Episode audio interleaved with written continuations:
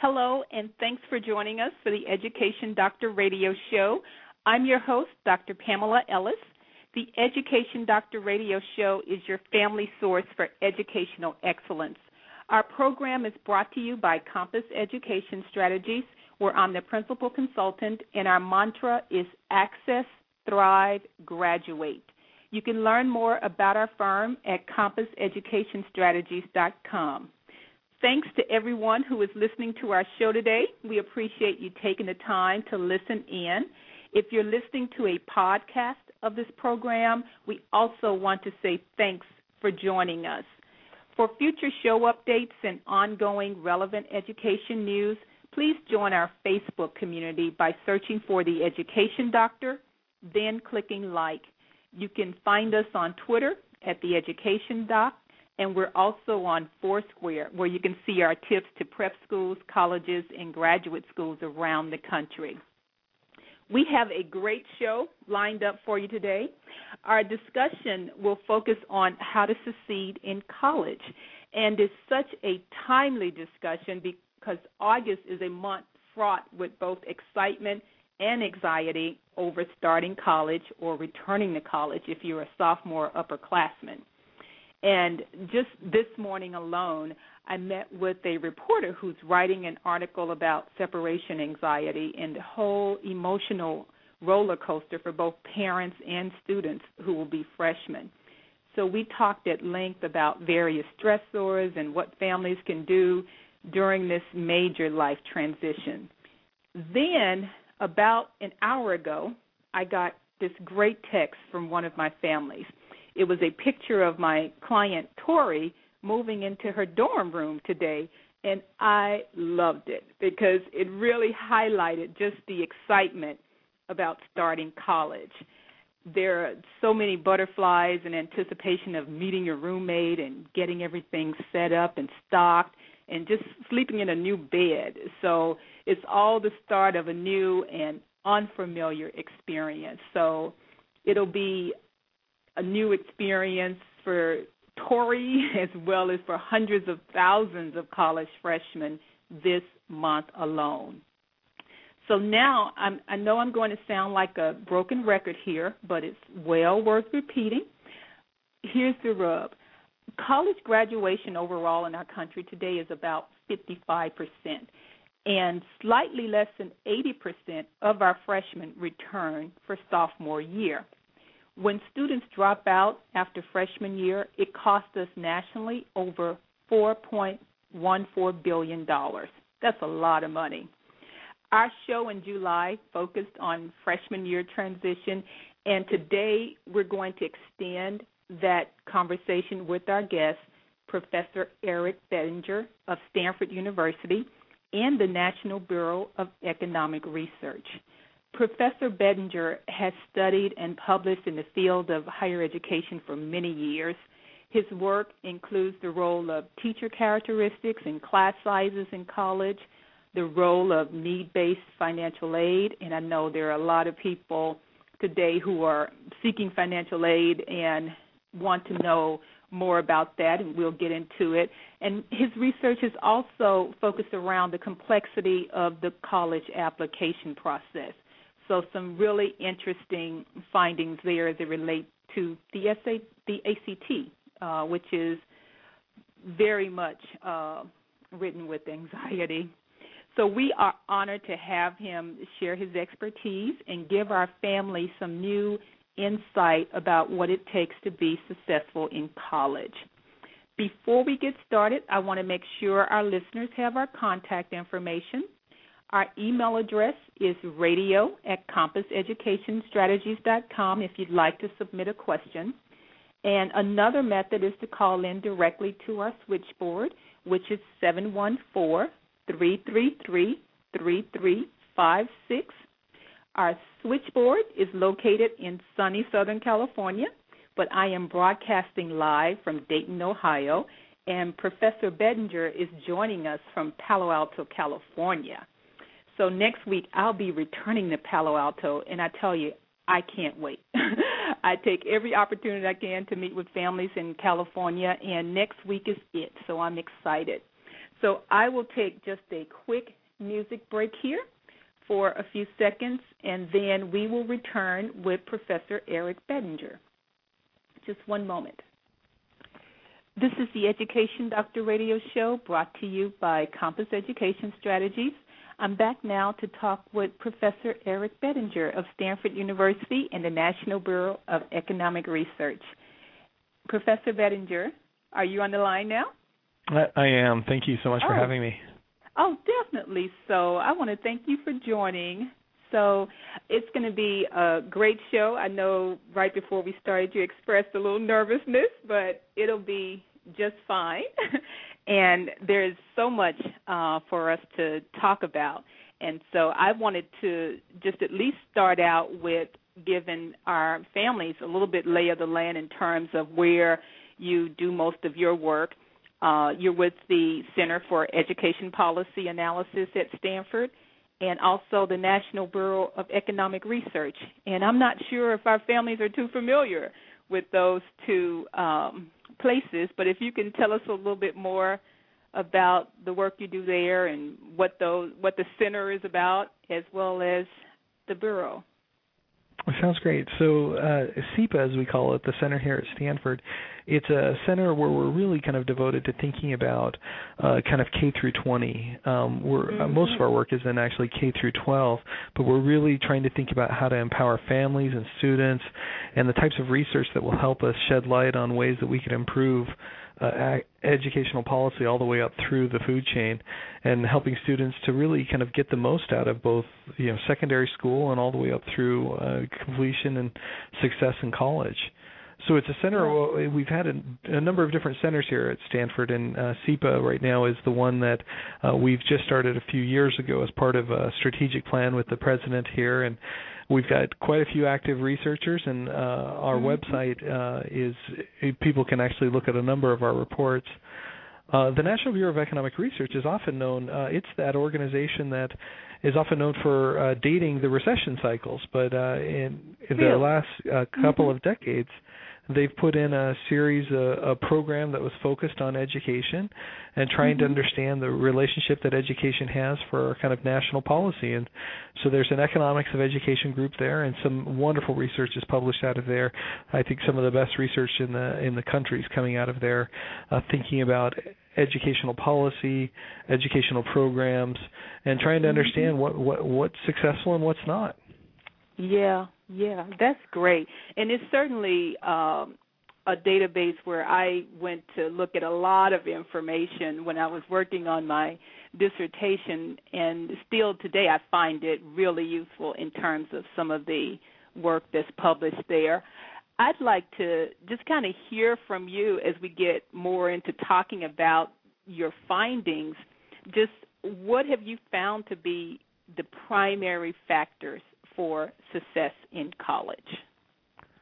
Well, I I think I'll tell you the things I study the most. I mean, if I had mm-hmm. to say the primary is success, I mean the primary things I would say are aren't things that I've actually studied all that much. I mean, I would oh, really? if I had to kind of rank the top things in order that I think people mm-hmm. should be doing. I mean, the the the dedication to working hard, the academic preparation, those are by far the the, the most important things. If if yeah. if you haven't come ready for those things, it's going to be difficult to do much else.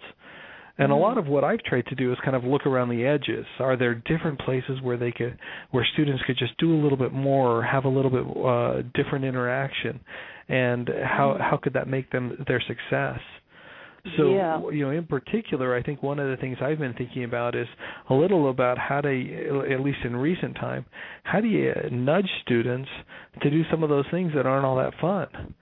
Um, you know, take for example the day before a midterms. Do uh, you know one of the things? There's been a couple of studies out where uh, they have these online courses and these online uh, class sites, and you can actually track the number of visits. And so you'll see uh, suddenly, you know, two days before the exam, even you know, uh, two hours before the exam, you're getting record uh-huh. numbers of hits on assignments and readings, and oftentimes you can track these down that it's the first time that a student's actually downloaded those things. and so I've been trying to think a little bit in recent years, or you know, in recent uh, months, how do you nudge students, or how do you help students either give them the right incentives or to give them the right tools so that they can try to plan a little bit better so that they can have success in school uh-huh. rather than uh, how to procrastinate. Yeah. now, what have been uh, your more surprising findings about that in terms of what it takes to get students to plan better? Because I think probably the hardest thing to do when you have so many distractions sometimes in college is to really think about planning ahead for something. Well, so there's a couple of different things that I've I've looked at. Um, mm-hmm. One that was really fun and interesting was uh, I, I spent some time working with an organization. It's called Inside Track, and they're a company that basically does uh, kind of coaching in college.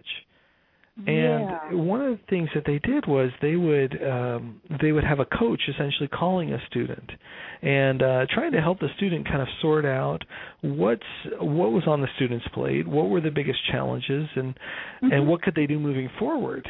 And I think what was surprising to me was the t- the size of the effects that they were generating. They were generating uh, big increases in the likelihood that students uh, stuck around after the first year.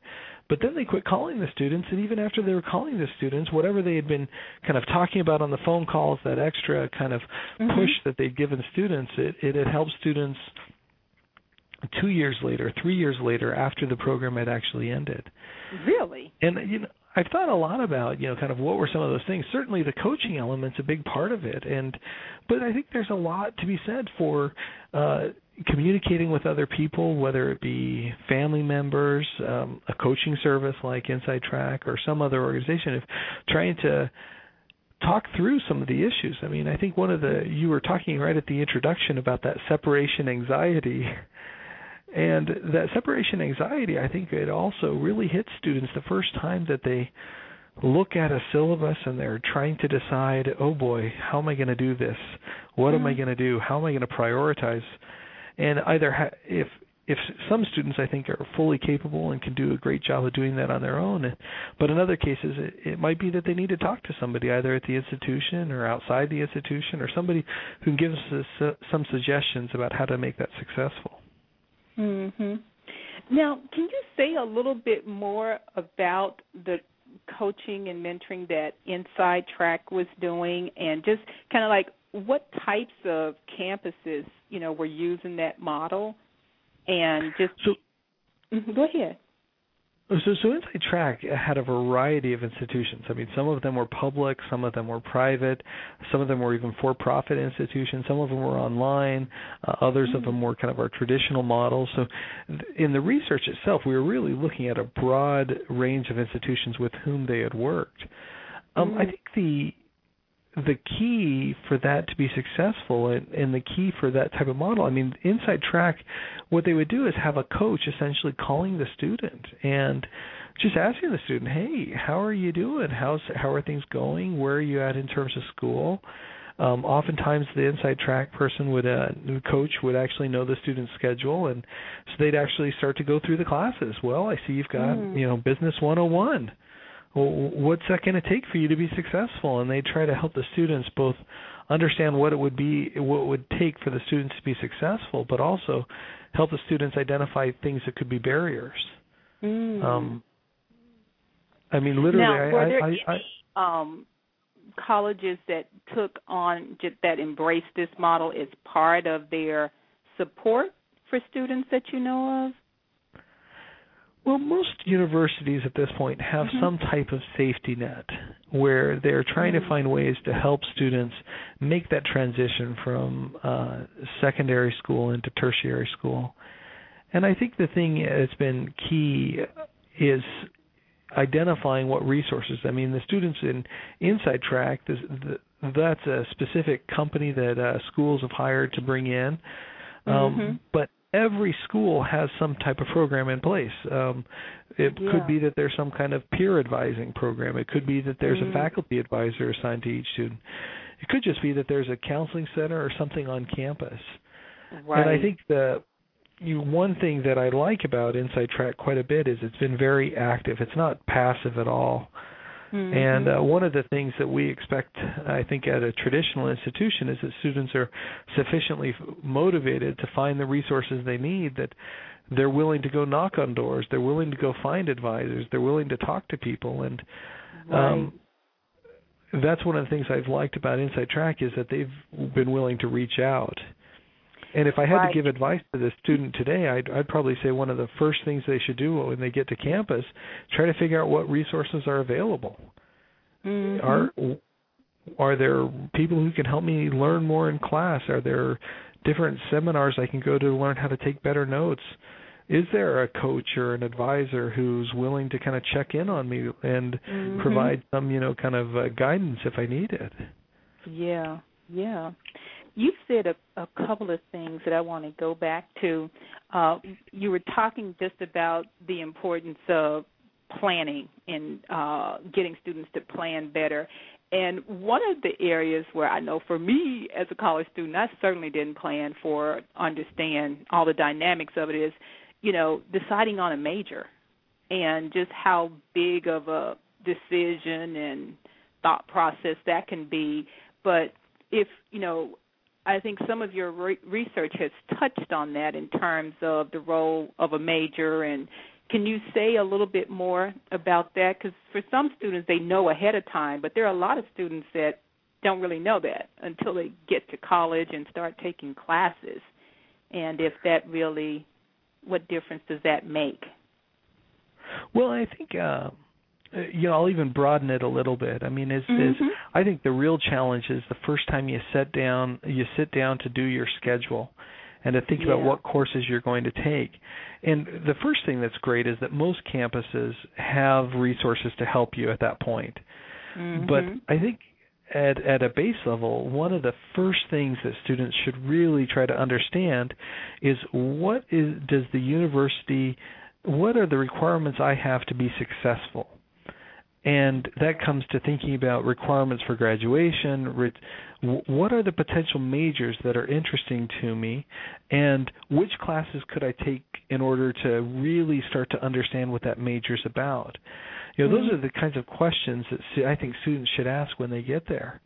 Um what's frustrating sometimes is when you you talk to a student and they've signed up for courses and you ask them why they've signed up for courses and they don't know why they've signed up for a specific course they don't see it's just a course that uh, kind of magically appeared in front of them some of their mm-hmm. friends said was nice but then you ask them what they might be interested in terms of a major and it doesn't help them mm-hmm. then you ask them what they need to do to kind of graduate and get the general requirements and it doesn't help them and so yeah. you know one of the things i think that is always worthwhile is to understand those systems what do i need to take uh, you know if if it's hard if the system is hard to find those things find somebody who can talk to you about it. Because if you can take the courses and try to you know get a vision of this major or just the general requirements so that you're taking classes that are going to help mm-hmm. you either learn something you're interested in or uh, progress towards that degree it, it makes a big difference. Yeah.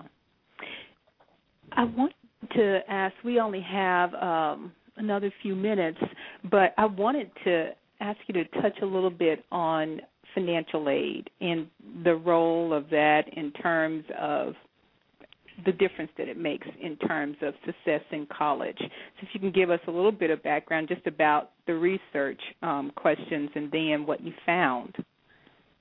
Certainly. So, uh, financial aid for most families, I mean, the the need for some kind of financial aid, uh, be it uh, grants or loans, is just it's a reality in higher education. Um, yeah. You know, higher education, we we're hoping that we're going to give people the tools to be successful in their careers, and uh, that costs money to help them get those tools.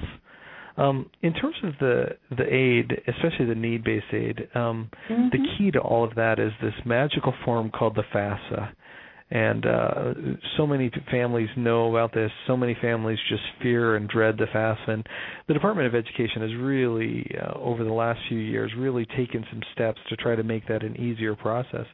But really, it's the key to everything. And one of the mm-hmm. first goals that families should have uh, as soon as they can get their taxes done in any uh, given year to get those taxes done and then immediately complete the FAFSA form the FAFSA form, once that's completed, uh, then the student uh, can actually go into the financial aid office and start mm-hmm. to talk about numbers and start to talk about what options might be available. Um, when we look at the research, broadly speaking, uh, when we give about a thousand dollars of aid to a student in terms of a grant aid that doesn't have to be repaid, it increases the likelihood that that student sticks around. Um, and so, you know, Say every dollar counts. Say that again.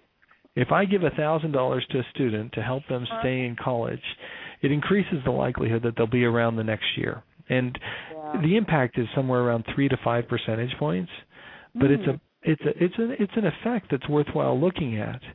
Yeah. Now, there's a lot of other things going on, and a lot, you know we've already talked a little bit about some of the coaching and other things that might be as as effective.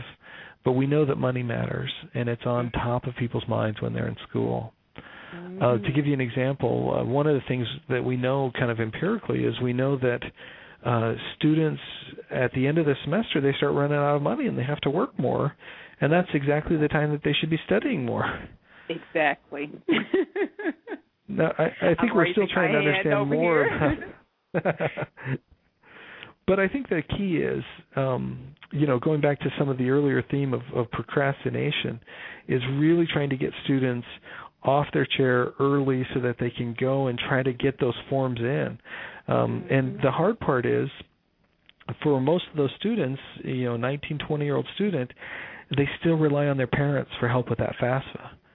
Um, they're Yeah. they are considered a dependent until they either have a child or they're married or they re they, they get a little bit older, and as a Mhm. result, um, they need that cooperation from parents to get those forms in. I, uh, you know, you were talking about our kind of personal experiences, and yeah. I came from a big family, uh, you know, not a not a rich family, not at all. And we I certainly qualified for uh federal aid my first year. But Mhm. uh, because maybe I was lazy or maybe I just didn't do uh understand the process well enough, I I never filled out those financial aid forms. The FAFSA again, in part because it was so hard. It seemed like it was an uphill battle and it's one of my regrets because I had to work a lot of little jobs to try to make ends meet when I was in college. And I think that that's one of the things that students just need to be mindful of. There are these resources there, but they take action on the student's part. They need to actually uh, push their parents to get the taxes in. Uh, once those taxes are in, they need to push their parents to help them complete that FAFSA form because they need the parents' financial information. And then Mhm. once that uh, financial information is, they need to show up at the financial aid office and talk to them and figure out how to get better packages. Mhm. And you know, I think a lot of times uh families may not even know that they can negotiate better packages. And I think so- that's right, and at most institutions they're willing to have that that conversation, and not only are they willing to have that conversation, but there may be some resources and scholarships and grants, and even some you know subsidized loans that are available to the student that they would have never known about. Mhm. Exactly. Exactly. Now, can you say a little bit more in terms of speaking to families that have seniors right now and starting to go through that application process but have an eye towards, you know, as they're doing that, being successful in college. Is there anything that um they should know now in terms of thinking about this process and looking ahead towards college that you could share? Well, I think one of the thing, one of our uh, good friends, you know, their, their Mhm. son's a junior, and uh, we sat down the other day and started to just talk a little bit about the college process. And I think the Mhm. advice that I gave him is is germane here as well. It's the, the the one of the most important things as a first step is to identify all of the deadlines. Make sure you Mhm. understand the process. Um, there's a lot of things that we learn the process for, and we have to. This is one of those things we go through once in our life, and the Mhm. process cha- has changed over time. It's a little different than when I went to college, Oh, and it's important for parents to figure out when are applications due. Well, what is the ACT? What is the SAT? How can my student do the best on that? When would they need to take the test? And to just start to create some timelines so that there's some real Mhm. guidance as to when all of those materials should be submitted and when and how and and to whom. Um, yeah. So, for example, that FAFSA form that we just mentioned, uh, that should be one of those first forms that get filled out. The, you know, all of those information should be ready for taxes on February 1st. That taxes in on February 1st, the FAFSA hit on Mm-hmm. February 2nd. Uh, yeah. moving ahead and having those dates and those guidelines on their on their on um, Mm-hmm. on their calendars is extremely important. Yeah, and I definitely see, you know, just how that relates so much to being successful in college because you started out talking about the planning ahead, and that's exactly what you're starting to get a grasp of in the in application process as well as the planning ahead, knowing what the deadlines are that you have to Well, I meet. think it's I think it's also a great opportunity to start teaching uh, high school seniors also to own that process, to help them to be the ones to own that. Because if you can help them own that and help them really navigate that process and work on their own timeline, it's a skill that is essential in higher education. In that Yes. first class they get, uh, we'd love to have somebody hold their hand all the way through, and we might be able to provide a coach to give them some nudges here and there. But ultimately, it's the student's education, and they've got to take responsibility for it. Yeah. Now, one last thing, because you had touched on this just a little bit, is you mentioned about the ACT and the SAT. And those things I think are more ridden with anxiety than the financial aid is, even. And so, can you, I know you've done some research in that area, if you can just touch on a little bit, just in terms of sharing with us, what does it really tell the colleges? I mean, that's something that you know families often may not know the answer to. They just know they have to do it.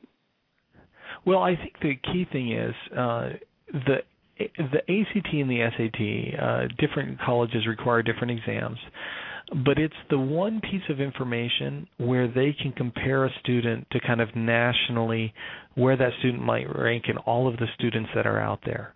And it's a real opportunity to define the student uh, both where they're at in terms of preparation, but also where they're at in terms of uh, their potential for success. And those exams, especially at institutions that are going to base their admissions decisions, they're just so important for the family to take seriously, to work hard at, to try to get as much preparation and try to help with. The other thing is, it's it, the schools use it for different pieces of information. Certainly, admissions is a big part of it, but it could also be used in how uh, institution decides who needs to take uh, developmental or remedial courses along the way. Mm-hmm. And so scoring high on that exam puts a student in a, in a place where they can actually uh, take some uh, more difficult classes earlier and uh, and really build on some of the things that they've done in secondary school rather than have to go back and repeat some of those things. Yeah. Yep. Okay. Excellent. This actually wraps up our show for today. And I want to thank you so much, Eric, for joining and sharing so much. I know that we had a short amount of time, but we did cover quite a bit, don't you think? we did, and I appreciated the opportunity to be here. So thank you, and good luck to the listeners on as they navigate this difficult process. Okay. Thank you so very much. We have some great shows coming up for you on the Education Doctor Radio Show, and we'll continue to bring you information that's both strategic and practical for educational success. So please listen to our announcement on how you can stay connected with us. Thank you.